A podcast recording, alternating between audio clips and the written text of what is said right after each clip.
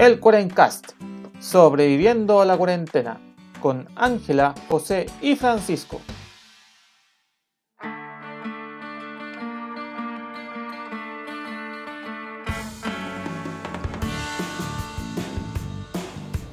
Buenos días, buenas tardes y buenas noches a todos los amigos del internet que nos acompañan en esta nueva semana del Cuarencast, aquí sobreviviendo a Piñerín y todas sus divertidas y contradictorias decisiones gubernamentales.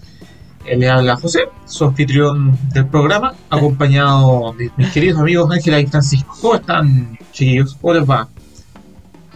Hola José, hola Pancho. Aquí estamos, como dice el José, sobreviviendo ya a cifras aterradoras, pero se veía venir pero con, optimismo. Siempre sale el sol en algún momento. Esperemos que no se demore mucho porque ya, si no me van a ver con un tarrito ahí en las protecciones golpeando la media el loca. Sol ya se fue, Angie, hay que ser sincero, no hay que mentir. Sáquenme de aquí. Todo, todo, se fue, todo, Sí. todo se derrumbó. Todo se Esta es la noche polar, Ángela. Una noche de seis meses como en el Sur. Claro. Oh, pero, pero con ánimo, con ánimo de estar con ustedes, así que eso es lo bonito y lo importante. Y Panchito, ¿cómo está por allá?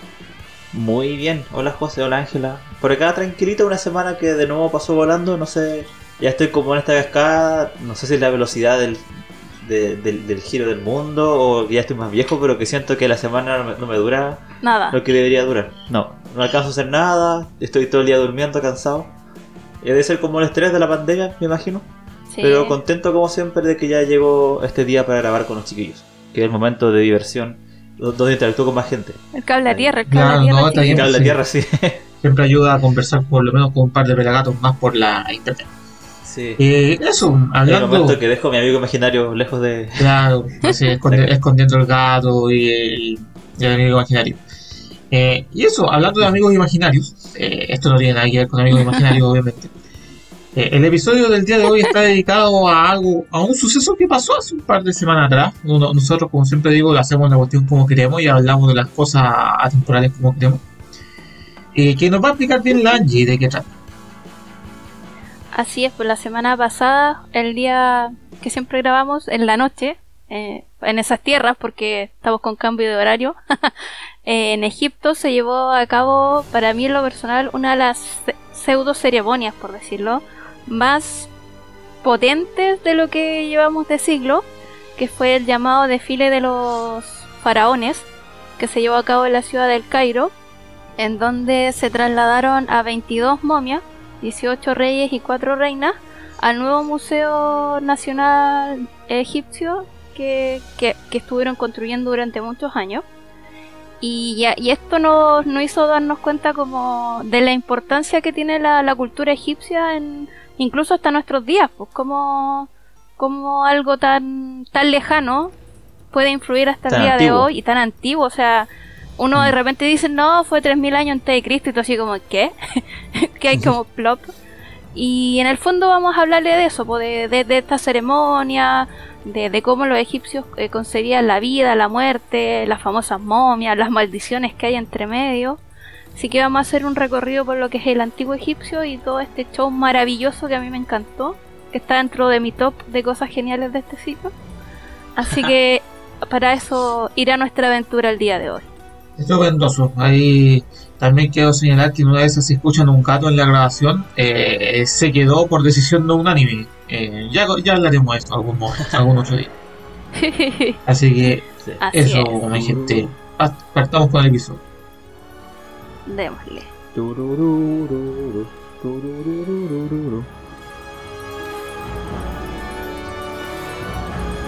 Oye, Ángela, Dígame, Panchito. así que este, este desfile te, te encantó, yo igual lo vi, estuvo, estuvo eh, majestuoso, con harta fanfarria. A mí me, gusta esa cuestión de cuando le ponen, Sí. le, le ponen talento, le ponen show para que sea un espectáculo digno de los faraones. Yo creo que eso, era para ellos más importante. Es que eso es lo que a mí me. Como que. voy a- Va a sonar como muy. ah, pero me conmovió ese respeto a pesar de los miles de años que han pasado que tienen los egipcios por sus antepasados. O sea, aquí hubieron muchas lucas. Muchas lucas de por medio para poder lograr un espectáculo de esta envergadura.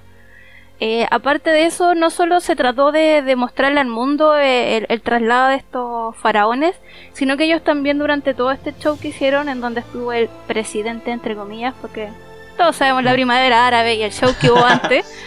Eh, también ellos Ya. mostraban al mundo que se llevó a cabo una restauración de muchas edificaciones muy antiguas que muestran a, Egipcio, a Egipto perdón, como una de las cunas de la civilización, no tanto en cuanto a lo que es la, las pirámides, los faraones, sino que también en Egipto se dieron las primeras mezquitas, las primeras iglesias cristianas, y ellos se abocaron durante los últimos años en, en búsqueda de también de, de reactivar mucho más el turismo.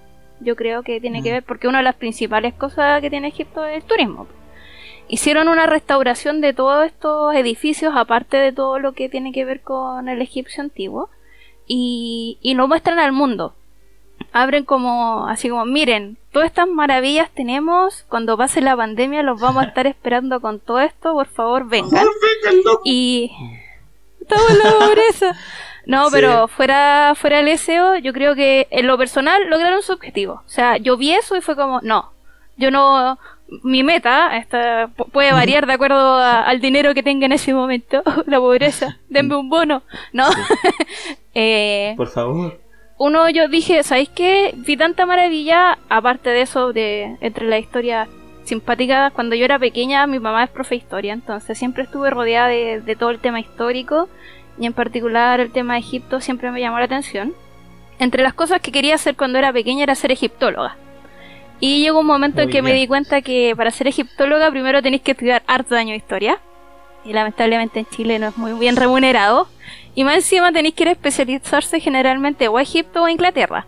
Entonces no, no había monedita en ese momento para tal envergadura y, y quedó como un, sue- un sueño inconcluso. Pero No es como una carrera muy redituable no, la de hecho en. Chile, si no me equivoco, hace muchos años atrás murió la última egiptóloga que vivía en Chile. Eh, eh, igual, no- igual hay que decir que hacer egiptología en Chile es como estar un poco así como perdido dentro del espacio. Ah, sí, pero era por... por A menos que te dediques a ver, no sé, comparar las momias chinchorro Claro, con las o sea, momias haciendo cier- Pero ya ciertas, es otra ciertas cosa. cosas, pero desde aquí. pero más pero más que nada era por esa fascinación que me provocaba Egip- eh, Egipto. Y bueno después de ver este este show maravilloso que es- está en YouTube así que lo pueden ver está sub- lamentablemente está subtitulado en inglés así que igual si no le pega mucho. Por último quédese con las imágenes que igual son, son maravillosas. Y yo dije no sabéis qué lograron su objetivo. Yo espero ante los 35 años estar en Egipto y dedicarme a recorrer todo esto porque yo no me voy a morir sin ver esto. Me parece ver. Oye, pero resulta interesante porque en Egipto tienen el Ministerio de Turismo y Antigüedades. Así que está todo de las manitos sí para que eh, como que la parte de investigación y arqueología vaya de la mano con, Claro, con el sí. turismo. Tienen Sí, como lo que hablaba Langi es su negocio. Pero, pero entrando ya ahora ya a la civilización egipcia, sí, eh, sí, tiene cachilupi y lo que yo vi de la tele del desfile egipcio, ah, sí, no lo vi, lo vi por la tele, las noticias. Eh, pero, ¿cuál era la gracia de la civilización egipcia para, para contarle a los oyentes que quizás cachan, cachan las momias, las pirámides, pero de ahí puta, te quedaste ahí nomás y fuiste? Bueno, lo, lo principal que tiene la civilización egipcia es que uno de las primeras Estado-naciones que se conforman en el mundo surge aproximadamente 4.000 años antes de Cristo. O sea, háganse una idea de, de para dónde nos fuimos. Nos fuimos, pero bien, Lo antiquísimo. bien para atrás. Eh, surge luego de que se inventa la escritura y hasta el momento ha sido como eh, clasificada dentro de las civilizaciones más icónicas y poderosas de la historia. Cabe destacar, aunque suena así como, ellos tuvieron 30 dinastías, imagínense. 30 dinastías que, que- ejercieron su poder. En lo, eh, la historia de Egipto se puede como clasificar en tres grandes pasos de la historia, que es en un principio cuando cuando llegaron los, los indios con los españoles, que sería como Muy para atrás, muy para el atrás. imperio dinástico temprano, que es cuando existen los dos egipcios, que es el Egipto del norte y el Egipto del sur, o el Egipto rojo y el Egipto blanco. Tiene que ver con el color que tomaba la tierra por las inundaciones del Nilo. Ya después nos vamos al imperio antiguo, que es cuando está toda esta el tema de, de las pirámides de Giza, el- la, la majestuosidad que nos dan las pirámides. Después tenemos una época media oscura, en donde la hambruna, guerras civiles dejan la escoba, el, imperio estuvo a punto de irse la vez. Pero llegan un, llega un, un general que en ese tiempo los faraones antiguamente eran hijos de, de los dioses, entonces era como que derrocaran a los faraones era muy era acuático, si no lo vemos ahora. Dentro de toda esta lucha entre que hay hambruna, entre que se dan cuenta que el faraón es un humano más, llega un, un comandante, un general del ejército que reunifica nuevamente todo este tema. Y ahí hablamos del Imperio Medio, cuando surge Tebas como la capital de Egipto, nuevamente se reunifica en un solo Egipto, porque se había separado nuevamente. Y ya al final estamos quedándonos con el Imperio Nuevo, que es cuando empiezan a, surgir eh, faraones como Ramses, que estuvieron mucho tiempo en el poder, y al final es cuando empieza la decadencia, son invadidos por los romanos y todo se derrumbó. Y todo se va a la Y todo se va a la Y hay como este amorío entre Cleopatra y. Claro, y está este amorío. creo que era, ¿no? Eh, Julio César, no sé. Pero hay un. Cleopatra, Cleopatra y. Eh, una de las. Está su, su lío amoroso. Sí, pues, pero. Bueno, aparte de todo este tema de, la importancia de, su clasificación como la etapa histórica, eh, Egipto surge gracias al río Nilo. Y es lo que generalmente se da en todas las culturas antiguas, pues surgen alrededor de un río. El río Nilo tenía la característica que en las épocas lluviosas tenía una crecida, y al haber esta crecida, eh, la tierra aumentaba sus nutrientes. Generalmente se caracteriza por tener mucho limo, que es súper fértil entonces a ellos les permitió tener una agricultura súper rica que sustentaba en parte del imperio. O sea, si no tenéis comida, no tenéis de qué vivir y si tenéis una tierra súper fértil. De hecho, hasta el día de hoy, los suelos de Egipto son considerados como uno de los más fértiles en el mundo. Entre las rotaciones que le dan a los cultivos, de repente son 15 días o un mes.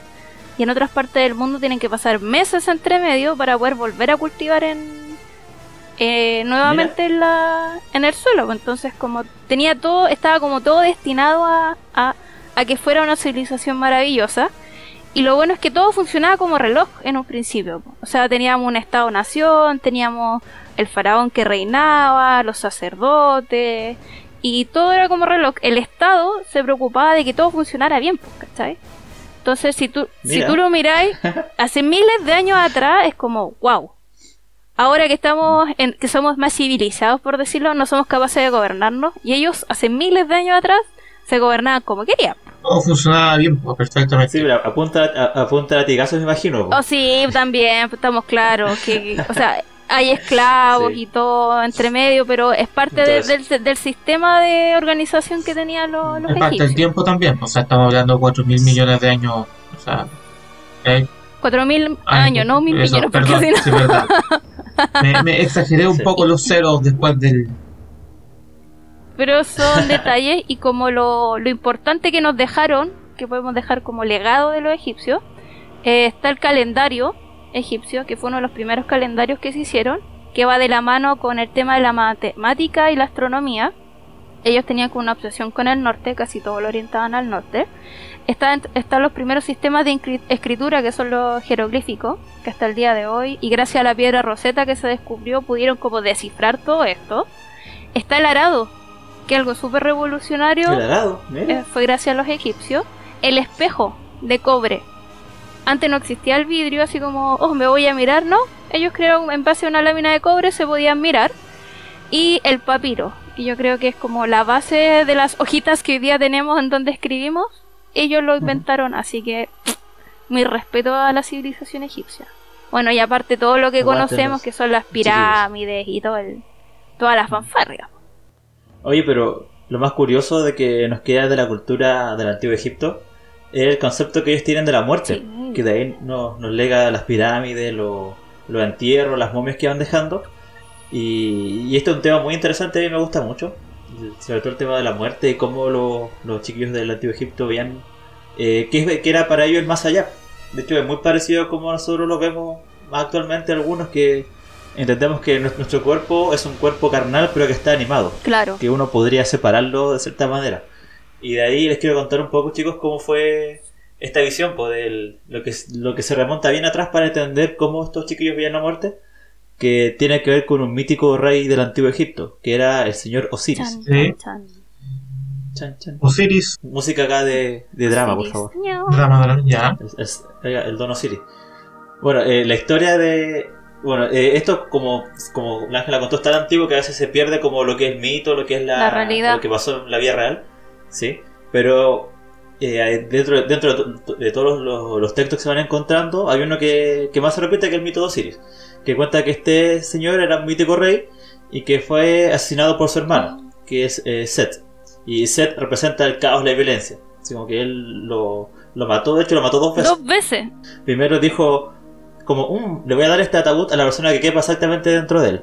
Y Osiris se metió ahí y, y lo tiró y lo tiró al río y de ahí lo mató y después Isis, que era la, la esposa de, de Osiris, lo, lo revivió y después Seth lo, lo desmembró y lo tiró al río así como que Lo volvió a matar porque partes, sí. así como un brazo por acá, la, la- la cabeza por allá. Y bueno, eh, después su, su señora de nuevo Isis lo, lo recupera, lo reconstruye con su magia, porque ella igual era diosa, y de ahí viene un poco las momias que les contamos más adelante. Eh, y de- bueno, de- reconstruye a los Osiris, tiene un hijo que sería Horus, Mm. y luego su hijo va a crecer y va a recuperar el trono que le corresponde por derecho. Esto es como Rey León, como que el, el sobrino contra el tío peleando por quién va a ser el, el rey de, de Egipto. Bueno, esta batalla tiene muchas versiones. eh, hubo como un jurado de por medio que tiene que decir quién se queda con el trono. De repente ellos peleaban. Hay cosas medias raras entre medio. Pero a fin de cuentas, eh, Horus eh, en la batalla pierde un ojo. De ahí viene el símbolo, el, el ojo de Horus. Mm. Y, pero logra vencer y su padre Osiris queda como rey del, del inframundo o reino de los muertos. Que- pero quedó vivo pero en ese aspecto, como en ese, en ese mundo de los muertos.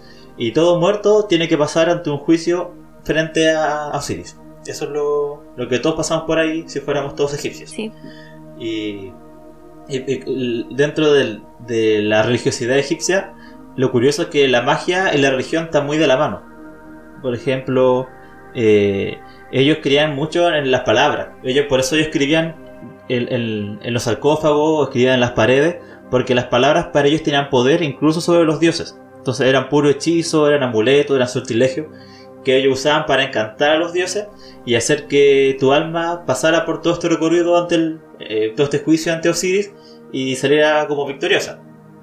Y, por ejemplo, ya cuando uno se moría, cuando ya uno se iba más allá, eh, uno se iba al Duat, que era como esta especie de, como de in- intermedio, y el dios Anubis, que, que tiene la cabeza de chacal, te guiaba así por todo este, este camino y te llevaba a un tribunal, donde habían 42 dioses. Aquí te vamos a ver. Y te iba, te iba haciendo preguntas. te, iba, te iba haciendo preguntas. Eh, eh, Anubis te sacaba, tu, te sacaba tu corazón y lo ponía en una balanza. Y ponía en el, en el otro platillo la pluma de la verdad y la justicia. Entonces, conforme te hacían estas preguntas los dioses, tu corazón subía o bajaba de peso. Entonces ahí había que saber como cuánto pesaba. Y acá venía como la confesión negativa. Ah, Y la como, verdad rosa. Yo nunca he matado a nadie, yo nunca he robado, yo nunca he, he engañado a alguien con el peso de la balanza, nunca falsifiqué monedas, nun- todo, Yo todo nunca, lo- nunca. que nunca, nunca. Tenían que decirlo ahí lo- los chiquillos para ver si es que su, su corazón pesaba más o menos que la pluma de la verdad y la justicia. Y si el corazón pesaba menos, ahí Osiris decía, ya, sí, pasáis la pasáis como este juicio y te van a llevar hacia el, el paraíso que tenían los egipcios, que eran los campos de Aur. Y bueno, y para los egipcios, eh, el cuerpo, como la persona en general, tenía muchas partes, pero lo más importante era el, el Ka y el Va. Que el Ka era como tu fuerza vital y el Va era como tu. eh, es como el- cuando tú te mueres, lo que continúa por, por ti en el inframundo, que se puede mover por todos los mundos, ese es el Va. Entonces, ese es el Va el que se reúne con su cuerpo de nuevo, y ahí uno, eh, el cuerpo y, y su, su, an- su alma, podríamos Claro. llamar, el, el Va, se reúnen y ahí uno pasaría como a la eternidad. En cambio, si uno fue malulo en esta vida y tu corazón pesaba mucho, ahí lleno de, Llena de maldad. de, de diablura, fuera maldad, un corazón negro, pesado, eh, ahí te decían, no, pues compadre, usted no, no pasa al paraíso y bueno. en tu corazón lo tiraban como a un chacal, a una Mm. bestia, que era como mitad león, hipopótamo, era como una mezcla bien rara, y ahí cuando te destrozaban tu corazón, era tu segunda muerte, y ahí era como tu muerte definitiva. Como que Fuiste. después de eso ya... Desaparecía y fuiste, no hay nada más de ti. Sí. Entonces para eso, eh, estaba todo, esta, todo este ritual porque era por una parte poner mucho eh, eh, encantamiento, mucho hechizo en los sarcófagos, poner amuletos como el escarabajo Sí. que reemplazaba tu corazón.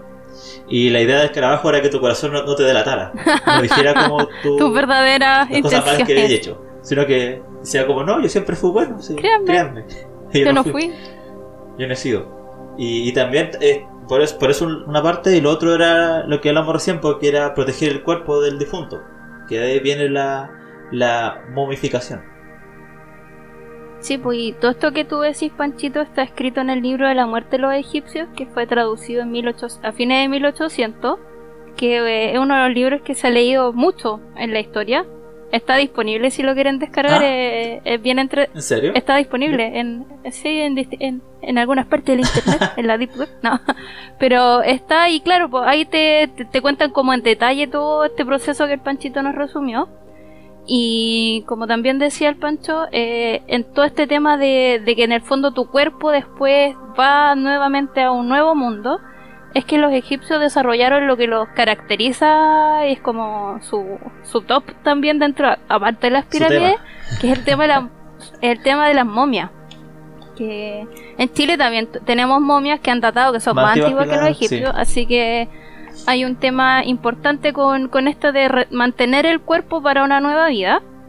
Eh, el origen de la momificación no, no, no está como claro dentro de la historia, como bien eh, algunos dicen que es porque cuando, a- cuando partió todo esto, lo típico, enterraban a los cuerpos y cuando llegaban las inundaciones del Nilo se llevaba estos cuerpos y obviamente tener cuerpos Sí. descomponiéndose no era muy agradable. No era muy sa- Esa es una de las Sí. teorías.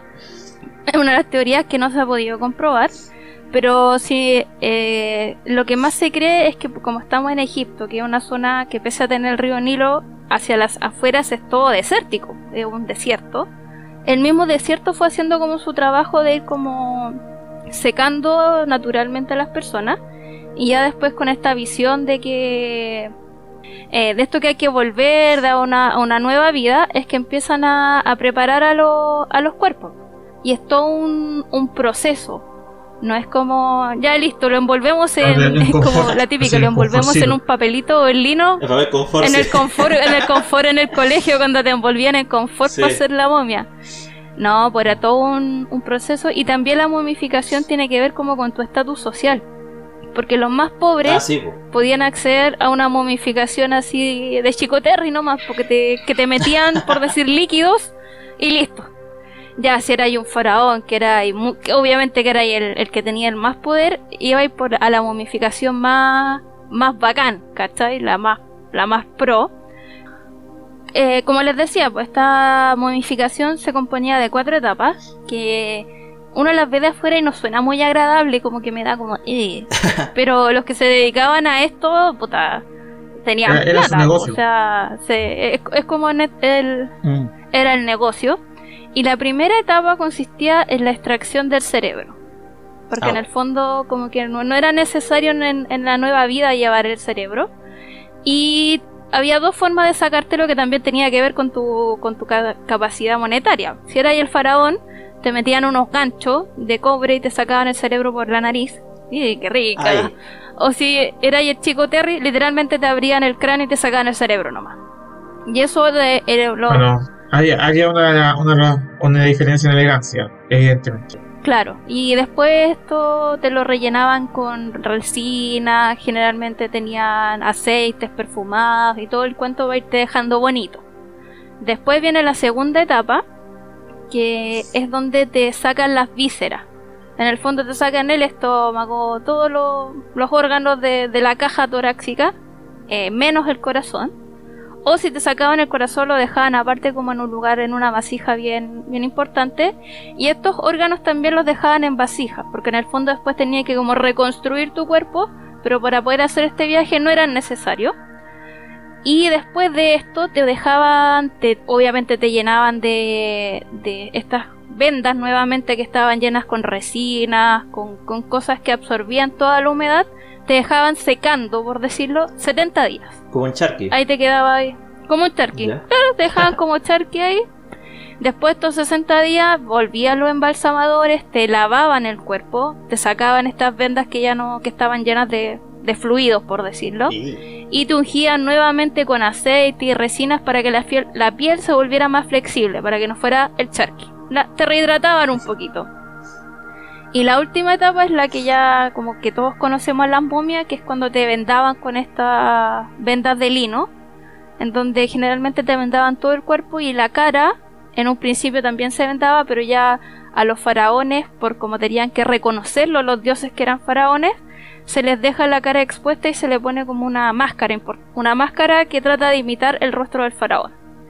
Esas son las etapas de, la momificación y, lo genial es que hasta el día de hoy tenemos momias que tienen 3.000, 4.000 años de antigüedad, se han mantenido tal como eran. Claro, es una de las cosas más conocidas de ellos. Obviamente, toda la historia que tiene que ver con respecto a las momias, las maldiciones y, toda esa historia que está relacionada y que tú acabas de contar, Panchi, que es bastante interesante también y obviamente también con, relacionado también llegamos a las pirámides que obviamente son eran las, las especies de tumba lo que lo que sería un mausoleo moderno ellos tenían sus pirámides, pues era ahí donde, donde dejaban a, a los muertos importantes, emperadores y ese tipo de, personas que pasaban por este proceso de momificación. Bueno, el tema de las pirámides, como dice el José, eh, es parte de, como de los lugares donde se dejan a los faraones. Después ya pasan a, en otro periodo de la historia, pasan como a las tumbas, el Valle de los Reyes que todos conocemos. Yo voy a bautizar este, este episodio como la maldición de la momia, porque me estaba Sí, ha sido. Eh, eh, ahora le cobra sentido el tema de la maldición, que tiene que ver con uno de los faraones más conocidos en el mundo, que es Tutankamón. No sé si lo han escuchado. Sí, pues conocidísimo, pues, hijo de Akinatón, que según los logos de los antiguos extraterrestres era hijo de un marciano. No, mentira, o sea. No, no hijo de un marciano, pues se supone que obviamente cuando tú hablas, Pancho, de, de Osiris y y, ah, y la otra chiquilla está. Y, y sí, lo que pasa es que Osiris, eh, todo esto, todos los dioses egipcios venían de los Tetsepi, que son barcas voladoras. Entonces, los, dioses eran seres que venían del cosmos. Y Osiris era, estaba relacionado a, la constelación de Orión. Y Isis relacionada a la estrella de Sirio. Entonces, como ellos son eh, descendientes de los dioses, o sea, son dioses, todos los, faraones que vinieron para más adelante eran descendientes de los dioses. Y claro, al llegar a Akenatón, bueno, Akenatón tiene, tiene la gran gracia que la iconografía de Akenatón y su esposa están representados con, con estas con esta forma de, cuerpos delgados y las cabezas ampliadas, más, más extendidas, que obviamente según la iconografía moderna eh, se parecen a los grises, a los marcianitos, a, los, alienígenas grises. Entonces, claro, lo que, todas esas cosas. Entonces, pero plantean que finalmente, eh, claro, algo sabía Akenatón porque Akenatón intentó de cambiar el, politeísmo por el monoteísmo, eh, a, a, continuar con cambiar todo el sistema religioso y solo creer en el dios Atón, que era el dios, era una otra representación del disco solar pero obviamente todo se fue al carajo, no funcionó, puta, quedó la grande. Y después quien se hizo cargo de tener que reconstruir el circo fue, fue su hijo, que fue Tutankamón, que también tenía el cráneo alargado, por lo tanto también eh, correspondía a este linaje que descendía de los dioses. Sí, y bueno, y Tutankamón en su principio se llamaba Tutank-Atón, pero en esta como esfuerzo de producción de volver a, tener estabilidad y tener todos los a los dioses cambia su nombre a Tutankamón para como reunificar y lo interesa. Claro de todo el show pues sí. Sí fue una revolución dentro de la historia de, Egipto. Y bueno Tutankamón tiene la característica y es tan famoso porque su tumba es una de las primeras tumbas que se encontró que no había sido saqueada todas las tumbas anteriores, eh, los chacales que le dicen lo habían hecho bolsa, habían sacado todo. Y acá compra importancia un, un explorador y pseudo egiptólogo que es Howard Carter, que en 1922 logra encontrar los primeros escalones que dan a la, a la tumba de Tutankamón.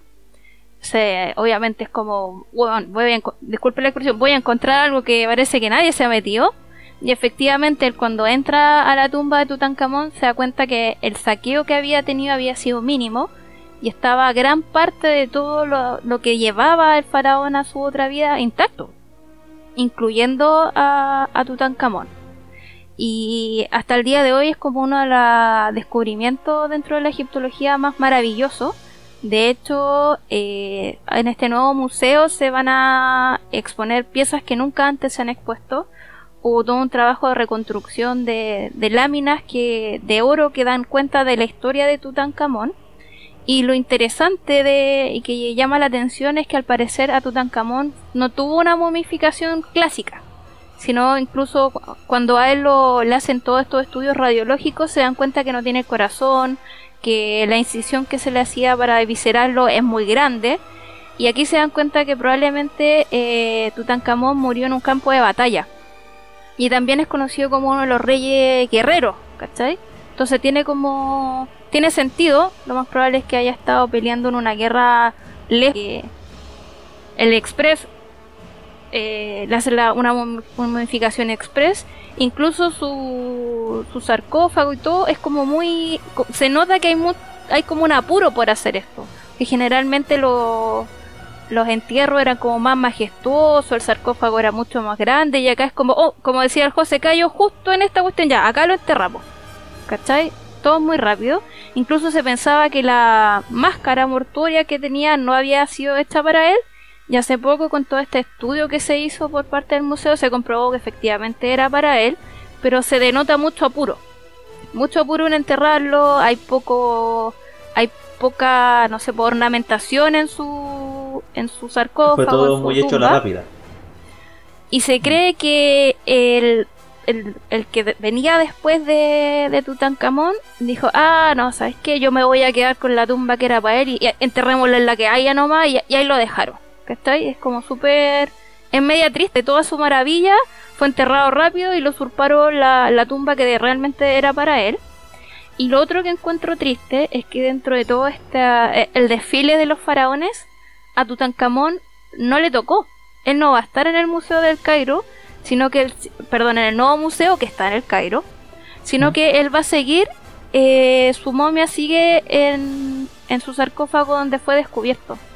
Entonces nuevamente como que está ahí solito, abandonado, triste por el resto. Y aquí viene la parte mística y psicodélica, que dicen que hay una maldición de Tutankamón.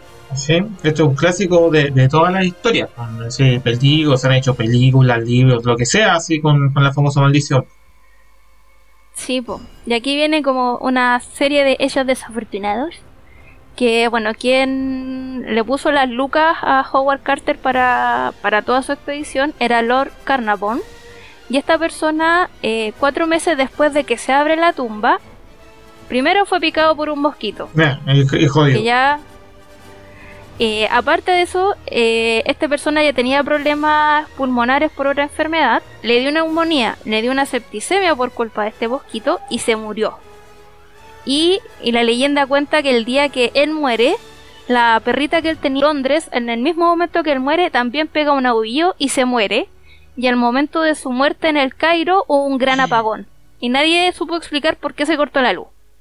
Todo así como, ya y después empiezan a morir una serie de personas que estuvieron presentes en la apertura de la cámara real por causa inexplicable.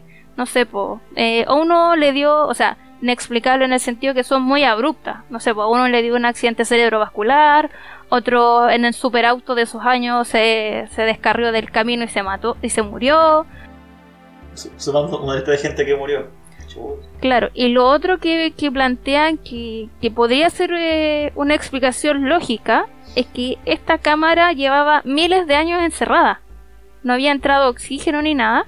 Y lo que se plantea es que puedan habido una especie de hongos tóxicos que al momento mm. de abrir esto, o sea, entraron, no, ni siquiera abrieron, que es lo que se hace ahora cuando descubren una tumba, la abren y salen. Dejan como que en buen chileno se airee la cosa. Se ventile, sí. Se ventile, estos llegaron y entraron. Entonces una de las posibles causas, más que una maldición, que también puede Puede que sea, porque como decía el Pancho, estaban inscritas cosas como para llevarlos al más allá y también habían inscritas cosas como para que no perturbaran el descanso de los faraones. Eh, se dice que estaba o escrito o que aparte de todos los seres desafortunados, también se infectaron con estos hongos tóxicos y por eso también murieron. Así que, si usted descubre algún No, entierro egipcio, no si se a meta la tiro, por favor, No, no, no, usted no lo.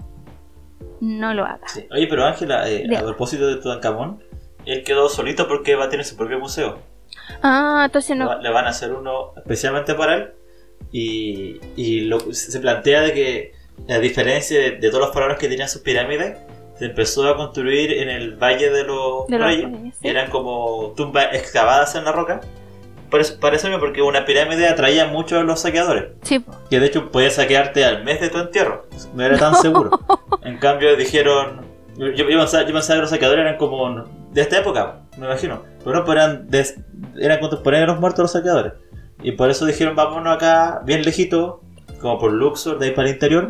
Y ahí en la mitad de la roca excavamos tumbas para la gente, que esto eran protegidas. Y se, y se plantea que justo por causas como sobrenaturales, la tumba de Tutankamón quedó como cubierta por un derrumbe o por una tumba que se hizo más arriba y que botó los escombros sobre esta para que sí tapó la entrada. Claro, y eso y lo eso explica también que, que estuvo más, más cerrada y protegida del saqueo. Sí, po. No, pero igual como que Mm. me, me da penita Tutankamón así como solito. Pero me alegra saber que ahora va a tener su propio museo y se va a reír del están que compartiendo su están todos juntos. No, no. Están todos juntos, sí. No, pues yo no, yo soy más bacana, así que tengo mi, Mi, mi, propia... mi propio juego mujer suelta.